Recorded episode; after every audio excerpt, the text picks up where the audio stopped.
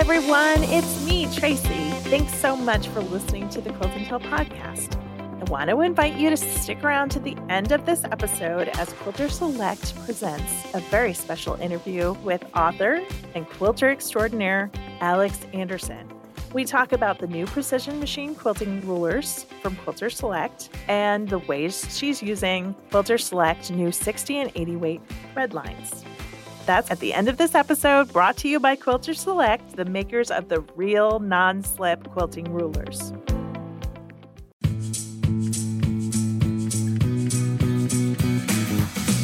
Welcome to Quilt and Tell, where quilters who love all aspects of the craft from traditional and contemporary to art and modern, share their passion and perspectives on all things quilty. I'm Tracy Mooney. I'm Lori Baker. And I'm Ginger Sheehy Daddy. Hello, everyone. Welcome to this episode of Quilt and Tell. Today, we have a special guest. We have quilt designer, author, fabric designer, and teacher Heather Black joining us in the studio. So I actually get to see her in person. And for our fine finishes segment, we are actually going to talk about curved piecing. So stick around for that. How are you, ladies? I'm doing good. Yeah, doing great actually. Uh, I feel like things are uh, finally maybe settling down a little bit. You know, just in time for them to ramp back up. So, uh, but no, I think things are good. I'm, I'm kind of like, whoa, wait, I don't have any fires that I'm putting out here. So what's speak for yourself? purely being selfish here, but uh, yeah, no, I feel like things are finally, you know, eh, calming down a little bit. But I just took like a almost like a week off last week, so it was nice. It was really nice. I'm not gonna jealous. oh, yeah. Um, but coming back to work on Monday was tough. I, I was like, ya. oh, I got to do that whole work thing. yeah, imagine that. Yikes. What about you, Lori? Well, I already said, what about you? yeah.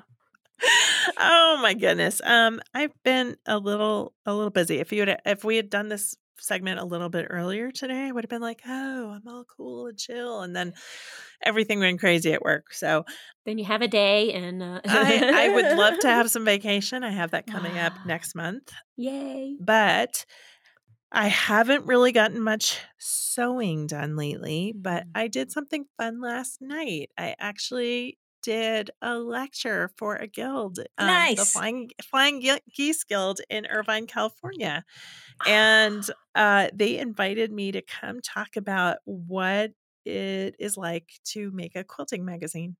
Nice. Oh, that is so great. Okay, Eh. quick, tell tell us what you said. Do you have an hour? so it was fun. I haven't done a lecture in probably at least three and a half years. And so it was, it was, it was funny because I turned to my husband. I'm like, "Ooh, I'm nervous. I, you know, I haven't a lecture in that long. He goes, "You do a podcast every two weeks. What are you talking about?"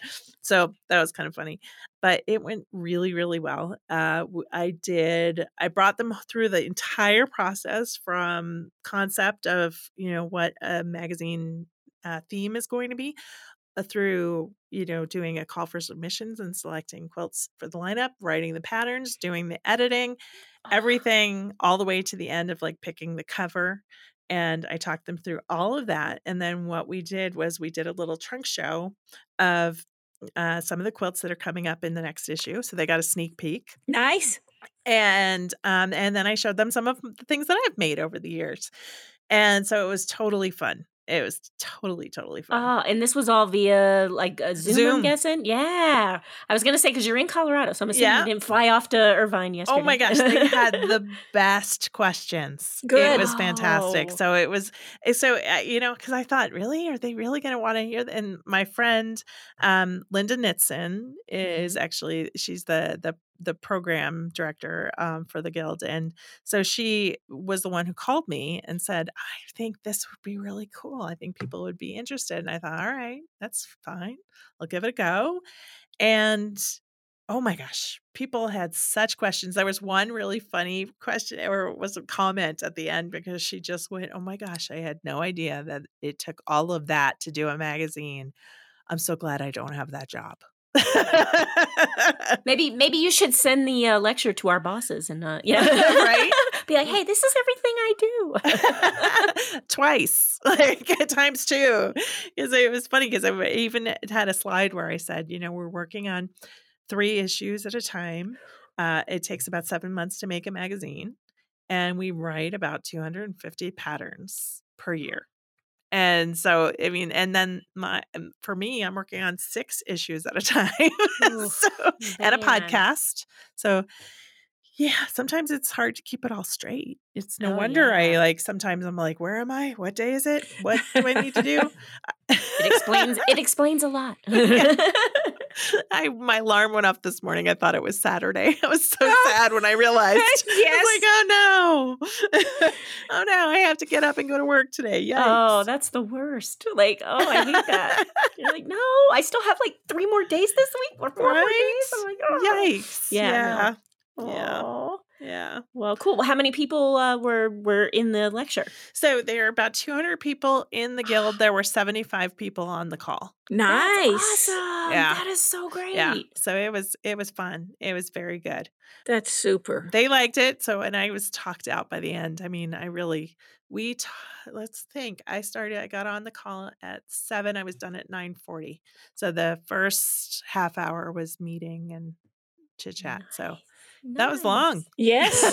yes. Yeah. But, But it was it's fun. amazing. Doesn't that reinvigorate you though? Like when you get out and you talk to people about something that you love, like, oh my God, the energy. I think that's what the podcast does for me. Like I just as soon as I get done here, I'm like, all right, now I want to go so. And Yes. yeah. So But I oh, gotta say that it was funny because when uh, when they did the introduction and they started talking about like all the things I've done, and she clearly, Linda clearly went on my LinkedIn page and like started pulling some information from there to do her research. I was like, wow, I've done a lot. Like I actually sound like a professional. That's crazy. That's You because you are. you have unfold. yeah, it, it's kind of funny, and also going through the process of actually writing it down and thinking of ways to illustrate how what it what we do every day was really Mhm. fascinating. I really had to sort of go through, okay, this comes next, and then we do this, and and this is what that looks like, and this is what you know. Even just showing them the art diagrams that we go from. So I took one quilt that was in one issue, and I took them from what she submitted to fabric choices and what quilt came, the what the quilt looked like when it came in, and then how Mm. the images were diagrammed, how the art has to break down the quilt into step by step, well, steps. Mm-hmm. and then we have to start writing it from that. And then we decide, okay, is this in the correct order? Mm-hmm. Do is there something that's missing? That kind of stuff. So it's it's really interesting from that perspective. So I can see how they might be intrigued by that. But it also was a definite like mind challenge for me to sort of remember all the things Oh. Right. You're like, I just do it. Yeah. Yeah. yeah. Yeah. And and and the fact that i didn't even need notes to talk about it i kept thinking of things and then they'd have questions like how do i know how do i know it's popular? You know? Mhm. like that's kind of thing. Well we have to keep looking at you know social media and we have to you know we usually don't know um, if a magazine was popular until months after. Yeah. sometimes three to six months after um, we'll know how it's sold. So interesting. Well are you guys ready to go talk to heather black Oh, I'm so ready. So, yes. Ginger, are you going to fangirl on her? Oh, so bad. I'm, I'm warning people in advance. so. Okay. All right. Well, let's get to it.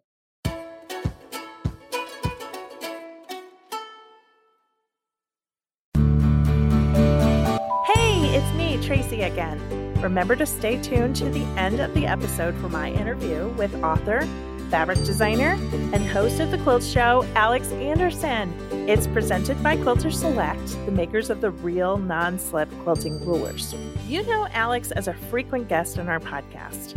And not only is she great fun to talk to, she's telling us all about a few of her new products. She and I will chat about the new precision machine quilting rulers from Quilter Select, as well as the new limited edition Quilter Select 6x12 pink quilting ruler. If you buy one of those, a portion of the proceeds goes to support breast cancer research with the Dr. Susan Love Foundation. And as usual, there will be tips and tricks thrown in about using her tools and thread. That's all part of my upcoming chat with Alex Anderson brought to you by Quilter Select. Visit quilterselect.com today to find a Quilter Select retailer near you. Today for Open Studios, we are so incredibly excited. We have an amazing guest. She is a quilt designer, an author, a fabric designer, and a teacher. And she is Heather Black. Welcome to the show, Heather. Hi, thank you for having me here. Oh my gosh, we are so excited. You are actually here in the studio today. Tell us what you're what you're doing today. Yes, I am filming episodes for an upcoming quilt along that will launch the Spoonflower's Petal Signature Cotton Solids. So, Spoonflower is going to be introducing solids into their already um, print to order designs that you can get from them online. That's very cool. Mm-hmm. Oh, that is so exciting. Oh. I and Lori and Ginger are not in the studio. I got to walk by and peek into the studio where you were recording and see your gorgeous quilts on the wall. Oh my goodness. Oh yeah, I've been drooling over your quilts for a very long time now. Sorry, we're just going to gush all over you today. it's true. It's true. No, I literally, when she said that you were going to be joining us, I started jumping up and down. My husband's like, What is going on? Like, you wouldn't get it. You wouldn't get it. Yes. so, I usually, when we have a guest, I usually ask how you got started quilting. Can you tell us about your fabric journey? Yes. So, um, I didn't start out liking quilting at first. I had some run ins with it throughout my life. I always had quilts in my house. Um, my baby blanket was a patchwork blanket. But my first quilting experience was trying to make a quilt for my niece when she was being born. And I didn't know what I was doing. I just sewed squares together. I knew how to make pillows. So I attached the top to the backing like a pillow and then I turned it right side out and I shoved batting in between the two layers. That's great. It works. Yeah. Yeah. So uh, that quilt quickly fell apart. And um, yeah, my second experience with it was uh, my freshman year in college, and our dorm mother had a quilting group that I thought would be a good way to meet some of the girls since I'm from um, Washington State and I was going to school in Pennsylvania. And she had us sewing pillows. Well, I was familiar with pillows, so I felt really comfortable with that. But it was all hand quilting and hand stitching. And I evidently had not learned what a thimble was. So, about a week into the quilting group, my fingers were bloodied, they were sore, and I just oh, couldn't no. go anymore. So, I kind of gave up quilting altogether. I wasn't going to try again. And I had a friend approach me one day and was just like, we should do something together as a craft. And she suggested quilting. And there was a long enough uh, time span between my bloody fingers and her suggestion. So I said, sure, I'll try. And I, I loved it this time around. And that was back. Third time was a charm. It yeah. was. It was. so that was back in 2011. So 10 years ago now. And so I've been quilting a lot since then. I've done a lot of sewing and um, designing and making quilts since that time. So it all mm. worked out good. Well, and it's so funny. I know when uh, Lori and I read your bio, I think both of us were like, "What? Only ten years? Like you literally look like you've been quilting your whole entire life." Yes. oh. Wow. Thank you. I was amazed by the fact that it looks like you started having quilts published in 2017 and you didn't start quilting for real until 2011. That's only six years. I felt like that was a good. Um, a good little lesson for everybody out there listening that mm. Oh, maybe I want to do that, but I haven't been doing it very long. They don't need to wait. You're a perfect example. Yes, you know, and I never really thought of myself as a competitive person. I don't think I have that competitive personality, but I I have a drive when I see something someone else has accomplished, I think in my head, "Oh, I can do that." And it's kind of that lack of fear that got me to submit quilts. Maybe a little bit of ignorance. Like I didn't know the process, I didn't know what I was getting into. So I just jumped right in. But um, I'm thankful for that. I'm very thankful that I was able to just maybe not know enough to to have fears or thoughts that had stopped me. And I just jumped in. I submitted a quilt to um, then Modern Patchwork, and it was accepted, and it just started from there. So yeah. Yeah. And I definitely think, I know that's where I first saw your quilts. And oh my gosh, every time, like I would just look forward if I knew you were going to be in an issue, if I knew you, I just, I had to go find it and just, oh my gosh, just, I love trying to just follow, follow like kind of your thinking when you're designing because I, I do think it's fascinating. Um, you know, trying to even just find the blocks within your creations sometimes they mesmerize me. Sorry, I'm gushing again. I love it. so I'm curious. I this has really been baffling me for a really long time, and I've wanted to ask you this question for probably two years, and I don't even know you. But so you grew up in Washington, and you went mm-hmm. to school in Pennsylvania. How did you become Quiltachusetts? So I knew you were going to ask that when you started. Yes, I just assumed you were from Massachusetts. So Me it's so funny when I found out how. I I, I learned how, but still, I'd love to hear the story. I um, have been all over the United States. I've never been to Massachusetts, so it's even it's even crazier. But um, so I mentioned that I went to school in Pennsylvania. Well, I met my future husband there, and after we got married, he kind of called my well, he called whenever I would go do um, sewing or anything. He would say, "Or are you going to go quilt a Quiltachusetts?" And he added a Chusets onto a lot of things. He was from the Philadelphia area. Okay. And I don't know if that was just his thing or if it was like specific to like his family or people around him, but he would add like a Chusets to things. And so he would say quilt a Quiltachusetts. Well, we knew each other for like 17 years, but a year after we were married, he passed away. And I just really felt like that was the name I wanted to use to honor his memory. He had actually gotten me my first sewing machine, like real sewing machine. I had like a little brother machine that I got from Costco. That yeah, it was very very basic. So he got me my first like I call real sewing machine. It's mm-hmm. a Husqvarna that you know had an automatic cutter. It was just mind blowing, but so that was my way. Like that Quiltachusetts was a nickname he had, and that was my na- way of honoring him and what I was doing. So I I do kind of have ancestral ties to Massachusetts, so I'm not a complete fraud.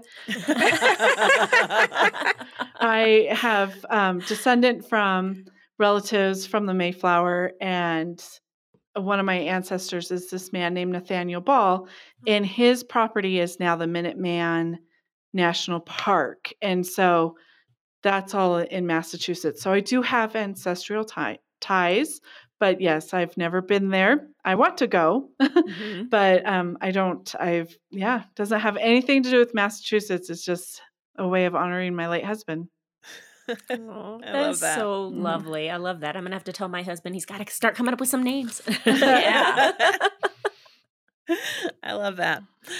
So, how quickly after you started quilting did you start designing? minus the two failings to start but the third time i designed from the very beginning again i i didn't know anything about quilting and i didn't realize there were things called quilt patterns and when my friend said oh let's make quilts the only thing i could think of was well my parents kitchen floor is made from squares it was a versailles tile pattern so I decided I'll just copy that. And I measured out their tiles and then I used ratios and got it down into like a quilt size. So I think the biggest tile was like 24 by 24 inches. And um, um, got them down into quilt sizes and proceeded on my way. Well, I ran into partial seams along the way and just sort of like pushed through, like, well, whatever. this is, I don't know how to do this either. Oh my But- goodness. That's awesome. Yeah. But at the- Yeah, but I mean, it's amazing though how I feel like sometimes when you do get those patterns and you do hear those rules, I feel like sometimes I get I, I'm not as creative and I'm not as as you know as daring or you know when when I see a pattern in front of me, sometimes I'm like, no, I got to stick to the pattern because I want it to look just like that. And I feel like I was so much more daring when I didn't pay attention to the patterns and I just dove in and did that. So it sounds like exactly what you did. And now I Mhm. need to check out more floor tiles. I feel like that would have been such a brick wall to me. Like I would have hit that and I would have been like, all right, well, I'm done. And I would have given up. That's really incredibly impressive that you just pushed through and did it. The partial she- seams, you mean? Mhm. Yeah. yeah. That's incredible. So I don't even know where to even go from here because I just feel like you've been very prolific. So how did you get from, you know, making a quilt based on tiles to where you are now? I mean, it, it's it's it, it's impressive to watch, especially in such a short time span. Well, I always started out being creative. I mean, when I was young, I was interested in drawing, but not not like all kids draw, but I wanted to um I was really conscious about the techniques I was using in kid terms, of course. It wasn't coming into my head as techniques. So my mom saw that in me and she got me into paint lessons when I was 9 and I took oil painting for a few years and that really helped have a have sort of a creative outlet that I could pursue. And I continued oil painting until I was um, in college. And then it got to the point where, you know, I was in college. It, I didn't have money, and I hated mm-hmm. cleaning brushes, mm-hmm. and I ruined ev- almost every brush because it was just awful to clean. So I gave that up. When I got out of college, I got a job and I I didn't know how to use graphic design and it was with a pool chemical company and they decided they needed new labels so they told me to make them. They said they said go look at the floor tiles and come up with a design.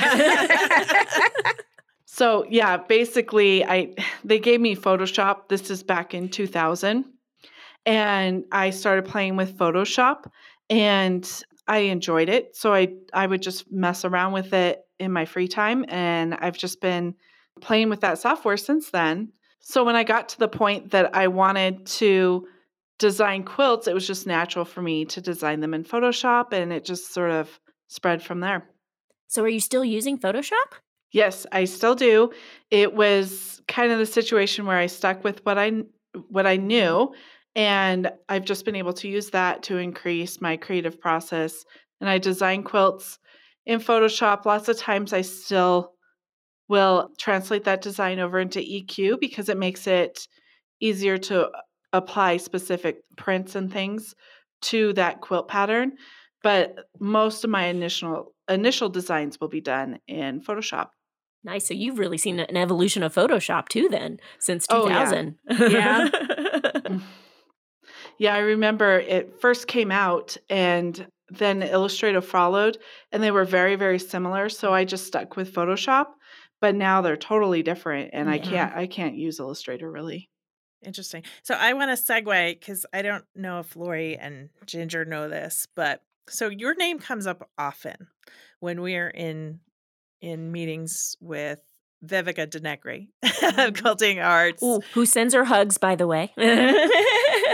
Yeah, so she Uh, will often suggest that I contact you if I need something specific. And I'm pretty sure that we asked you to submit for Quiltmaker.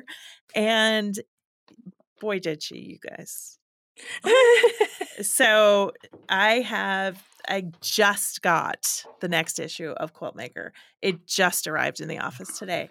What a coincidence that she happens to be here, but see. And this is a Oh. quilting issue. So everything, so ev- there are several articles in here about um, quilting, and there's an interview with Karen McTavish, and Debbie Brown is the cover quilt, and she actually wrote me an, an article about how should I quilt this. And you, Heather, submitted this wonderful design that is based on a childhood memory of tunnels. And I'm gonna flash up the image for Lori and Ginger so that they can see it. Um, but it's just a gorgeous quilt, and um, and, and a little side story. So I I'm not even sure if you knew that this was a quilting issue, but here you guys go. Can you see that? Oh, nice. Oh, nice. wow. So it totally looks like tunnels. It's gorgeous. Um, Heather, you actually submitted a design and then you asked me when I accepted it if you could do use your own fabric collection. So how did you get into fabric designing? Well, it just kind of came with that same plane in Photoshop. And a Mm. lot of times I would design a quilt and I wouldn't want to make it as a quilt, but in my mind I'd say, well, that would be a great fabric design. And I went from designing quilts to kind of playing with fabric designs. And then I sort of taught myself repeats and how to make my designs print ready for fabric and began submitting my designs. And thankfully, Paintbrush Studios was had been talking to me about doing fat quarter bundle of solids. And we we ended up doing that and having a, a quilt design for their solids. And so during that process, I submitted to them and it was great to have like the the personal contact to go to. So I submitted to Mhm. them two fabric lines and they decided to print both of them. So I have both my sketchbook and my road trip fabrics lines in the quilt that's in Quiltmaker.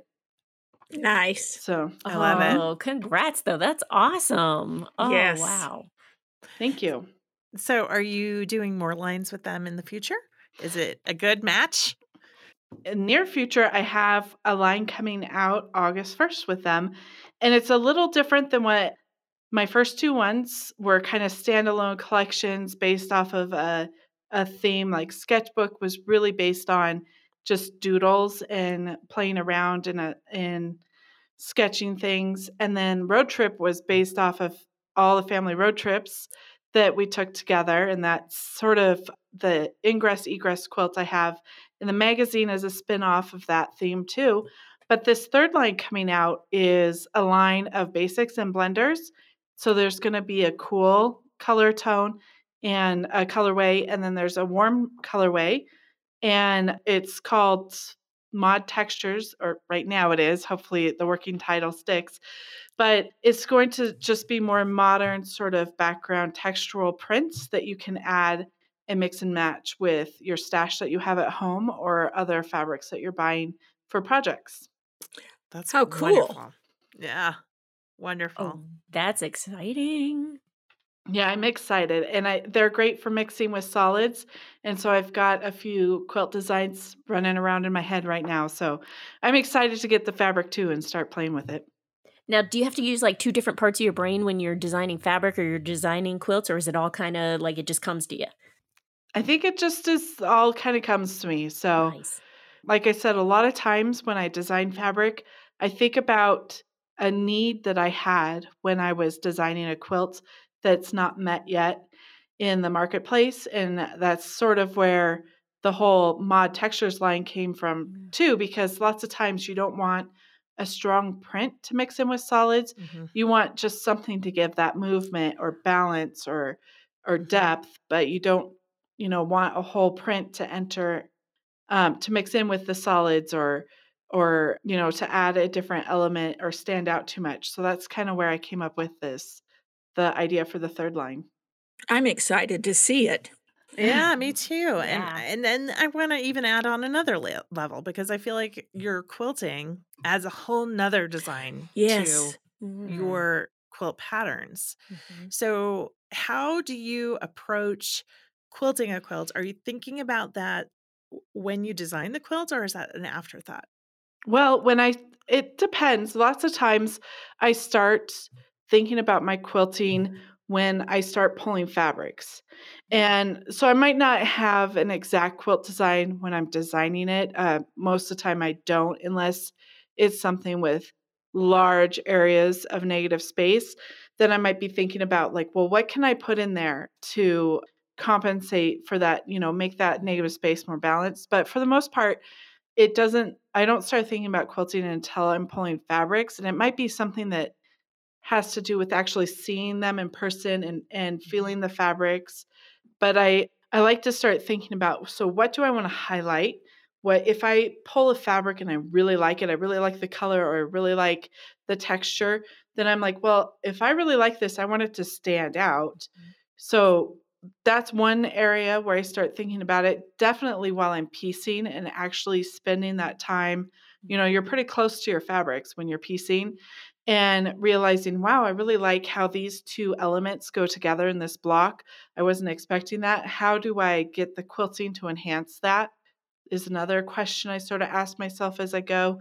And then finally, when the top is done, I definitely, you know, you're thinking about quilting then and like you said, if you need another layer of design, is there quilting? What can I do quilting that will enhance this? And also think about, like, well, what if I do this approach? How is this going to affect the design? And sometimes you can come up with the answer that, well, if I did just this quilting across the whole top, I would lose all my depth. And then so then you can rule that out. And so it's just kind of a process, like I said, that for me really starts with the fabric pull and being able to see in person and have that tactile experience with the fabrics the ideas about quilting start to come come into my head Nice. I feel like I wouldn't stress as hard about the piecing if maybe I was already thinking about the quilting while I'm doing that. So I'm going to keep that in mind. yeah, I feel like there's a lot of ways, Ginger, that you can mm-hmm. enhance or or even you know sort of subdue um, parts of your piecing while mm-hmm. you're quilting and so sometimes that's what i'm thinking as i'm, I'm putting things together is there a spot that might need mm-hmm. seem a little weak or you know um, maybe my my points weren't so perfect so how can i quilt it and i'm not even a great quilter you know like yeah I, it's not my my strong suit so i'm always intrigued in asking our guests and and people who are in my magazine about you know how do they approach that because every single person is different.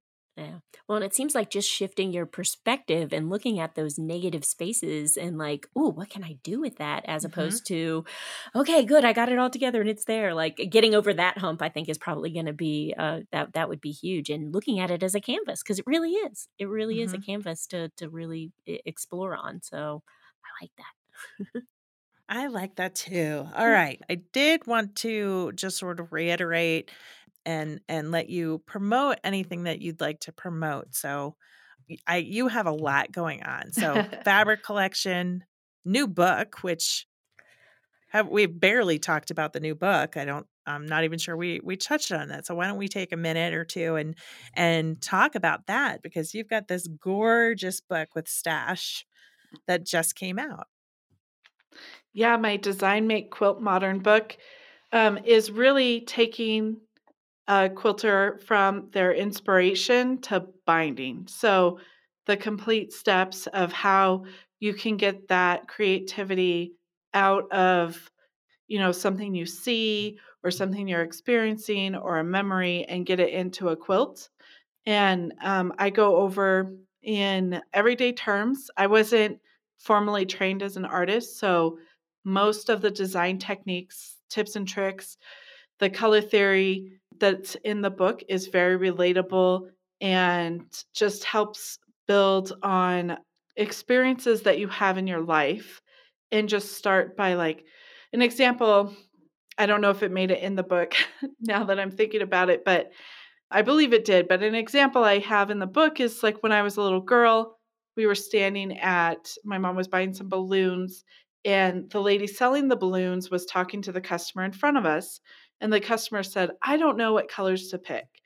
And the lady said, pick any three, they'll go together. And just hearing that statement like made me curious like why is that true why is that true and they proceeded to pick out balloons in threes that looked fabulous and looking back at it i can i can see that okay all the balloons were the same saturation and they all kind of had the same sort of texture and and and I want to say texture and and sheen to them. Mm-hmm. And so there were other things that were tying them together, not just their color.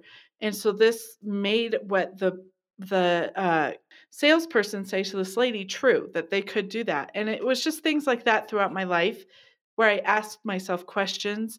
And I explain in the book how you can do that throughout your life. You don't have to have formal art training, and you can learn these things through your life experience, learn how you process the world and to translate that into a quilt design.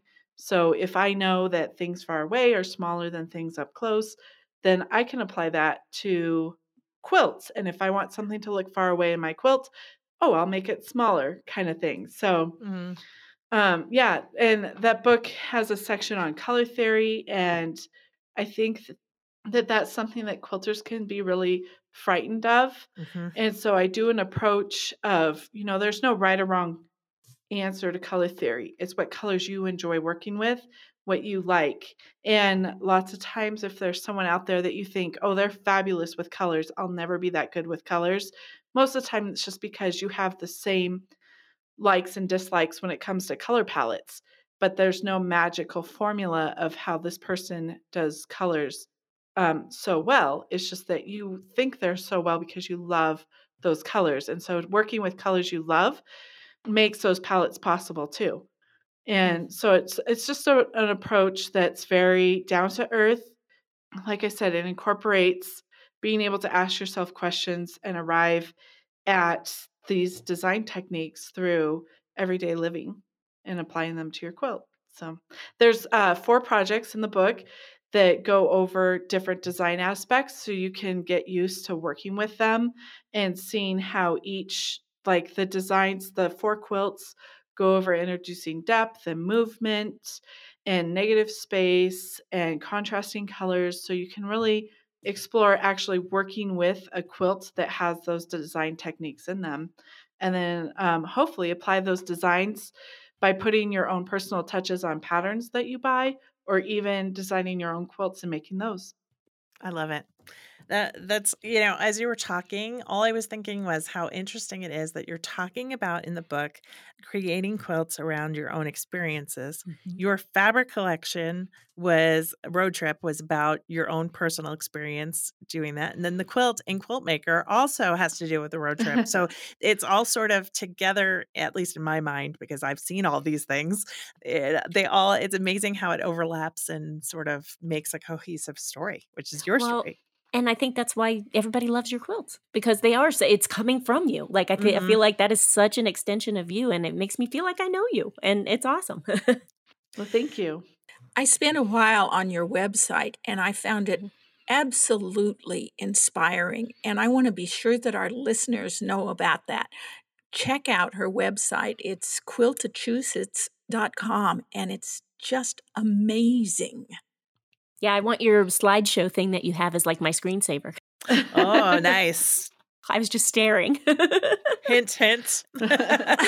and so, when does your quilt along that you're you're filming today? Uh, when does do you know when that goes live?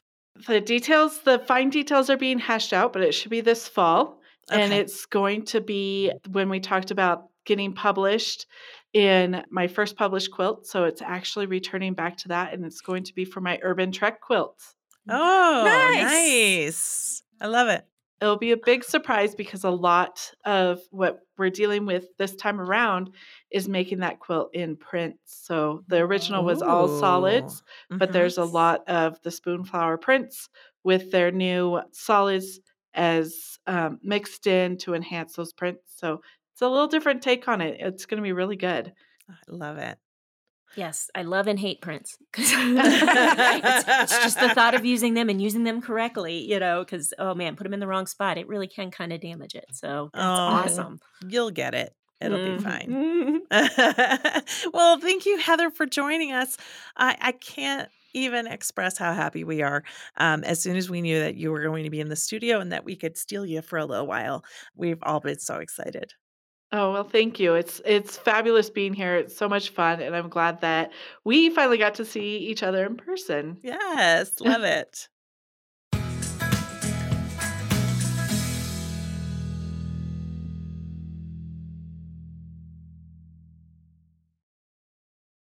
Heather does a lot of curved piecing.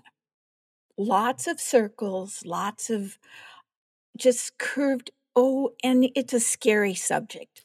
So, for our fine finishes today, we're going to talk about curved piecing. And there are basically three methods you can pin, or you can not pin, or you can glue. So, let's talk about them.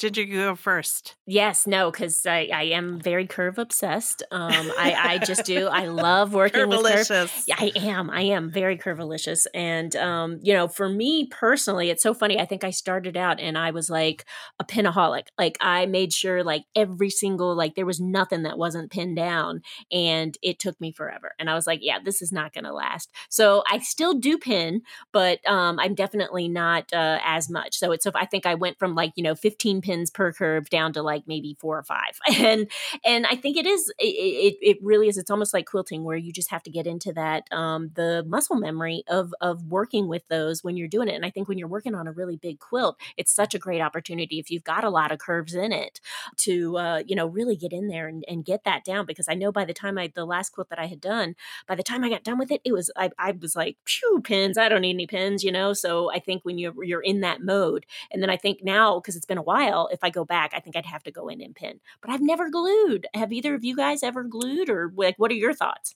I have not glued. I uh, when I do regular piecing, I don't pin at all. Okay. But when I do curved piecing, if it's a small block, I do three pins, one at the beginning, one at the end, one in the middle. Yeah. I'm a three pin kind of girl. Okay. I saw this video on Instagram and it was Libs Elliott and she showed how to glue. And I know it wasn't her technique because there's people been doing it for a while where you just lay down the glue and then you rub your finger along the edge and it holds like pins, but you're all smoothed out already, which is incredible. And I haven't tried it yet. Uh, I'm a kind of a three pin girl, but the other technique that I have tried, I actually stood in the Sew Kind of Wonderful booth. Lori, do you know the one in, in market? It's all curved piecing. It's not ringing a bell. Okay. How have I not gone there? I'll show you next time we go. All right. So, Um, they have these really wonderful rulers, and Mm. it's for curve piecing. They've got all these fantastic designs, and it's not just like Dresden plates, it's all kinds of curvy things, right? And in their booth, they've got all the quilts hung, and then they've got a little display table set up with a featherweight. And they show you how to use the ruler, and you can cut your convex and your concave curves. And then you sew it together, and then you use the ruler to Mhm. square up your block so it's perfect every time, right? But they don't pin at all. They just put the curves together at the tip and then the way that they hold it they pull their their hands are crossed and then they pull it their hands apart as they sew and it just is like freaking magic. And and they actually let me stand there and practice and then i got home and i forgot how to do it. Oh, no! Oh and i was like ah. Because i'm kind of like you lori i don't really enjoy pinning it's not my favorite Well, and you know who else also has a no pin method is Jenny Kae Parks. Her, she's got a, a nice little method that she does, and I know that she teaches that as well. And I've seen her do that, and I have not tried it, and I need to. It's so funny. Every time I always forget about it, and I'm like, oh yeah, I got to remember to do her method. So I know she's worth checking out as well. it's one of those things where i feel like you need to have somebody show you how to do it Yeah. Yes. And, and and then you also have to remember to go do it. Well, you have to practice it with Yeah. them watching so that they can tell you what you're doing wrong. Because when I got home, I kept trying over and over again and nothing Mhm. worked. yes. Well, I have glue sticks. I don't have rulers, but I have glue sticks. So I'm definitely I'm going to try that the next time around because I'm really intrigued by that. Um, the thought of just having that because, like I said, I've gotten to a point where if, if I'm you know getting towards the end of the blocks that I'm doing, I'm I'm fast. I'm really you know much faster. So I think if I had the glue there, man, I'd be man. You couldn't stop me. Awesome. I love it. Well, that was really awesome. So I can't wait until the next show. And you, you ladies, are some of my favorite people in the world. So thank you for joining me today. Oh, ditto. That's nice.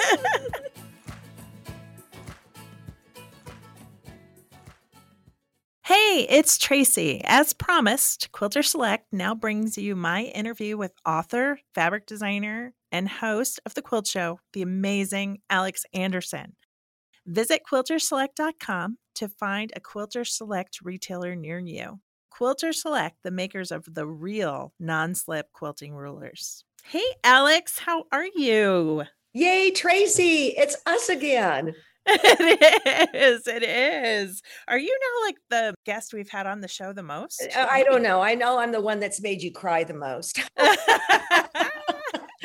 well, I'll, I'll tell you something that didn't make me cry. I just finished Baby Quilt a few weeks ago. And in the midst of quilting it, I looked over at my supplies and I saw your rectangular quilting ruler, your precision machine quilting ruler.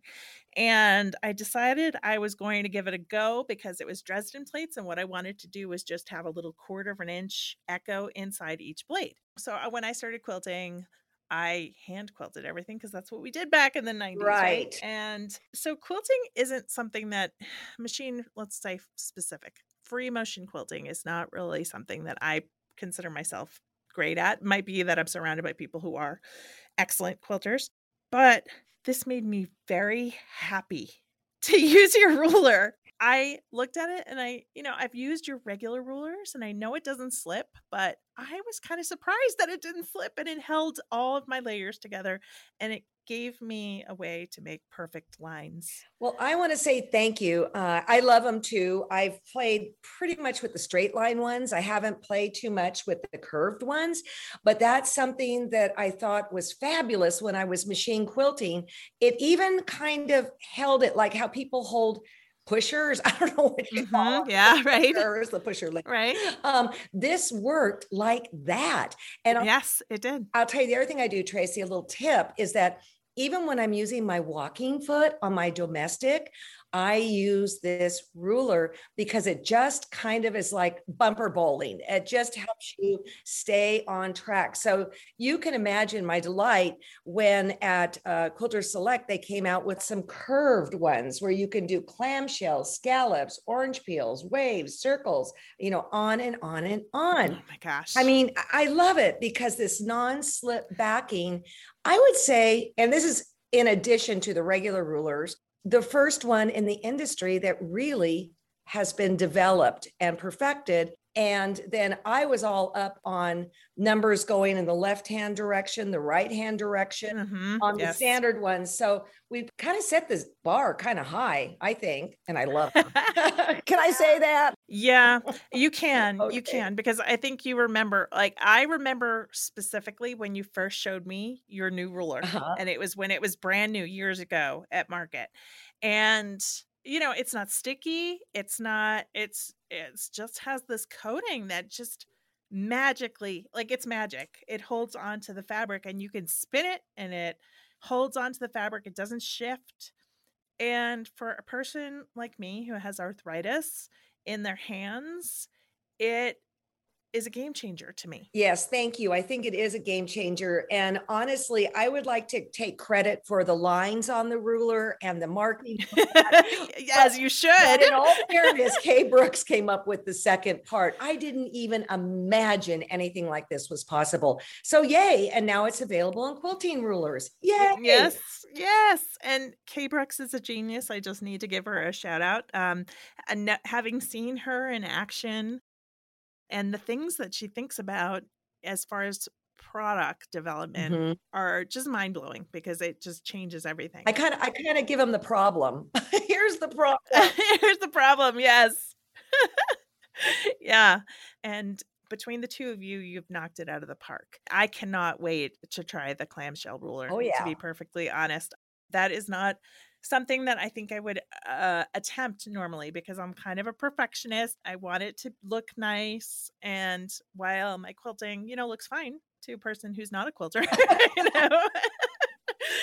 to me, you know, it it's you know I notice the mistakes because my face is you know inches away as I'm working, as all quilters do.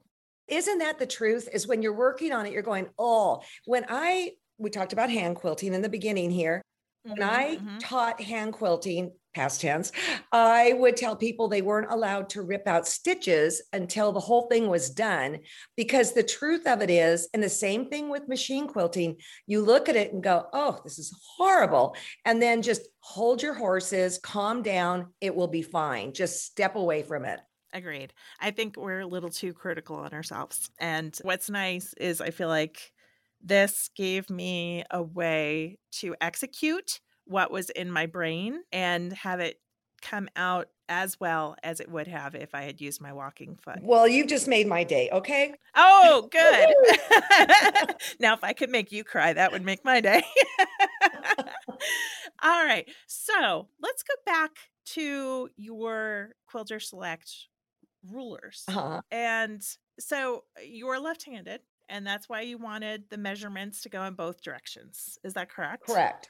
And I also wanted really fine lines so that you didn't have to guess kind of where the line is when you rotary cut. I want it fine and we got it. Yay. Yeah, it's it's um amazing to me when I switch rulers. You know, I mean, I'm an editor of a magazine, so I've got to try out different products when they come out. And switching between rulers, it, especially if you're not using that brand's mat, can be a little make your blocks a little wonky. So that thin line takes all the guesswork out of yeah.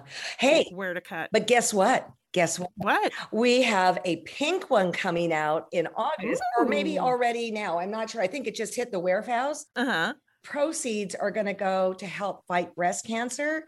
Research with the Dr. Susan Love Foundation. So if you're a pinky and uh, we've got the ruler for you it's got the same markings it's got the same sticky back. Well it's not sticky that's the wrong No, it's not sticky. That's not a good word for it. but it has the same thing and money will be given to help fight breast cancer. So that made me very happy when r&k decided to do this That's amazing. Um, what size is the ruler? six by 12 Oh, Which is my fa- fantastic. That's, that's my favorite size, practical.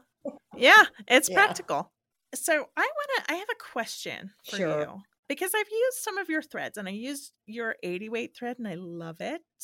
And can you tell me the difference? I'm putting you on the spot here. So the 80 weight is a para cotton poly. So para cotton means like cotton.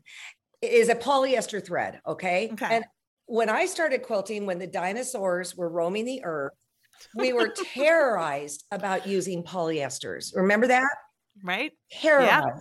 Yeah, because they would say that it would break down the fibers in your quilt. Mhm. And it's come a long way, thread. It's come a way long way. And the cool thing about this 80 weight is that while it is polyester, no problems, it is strong and it's super Mhm. fine. So I always have it on my bobbin. I used a 60 weight before we came up with the 80 weight, a 60 weight of another brand.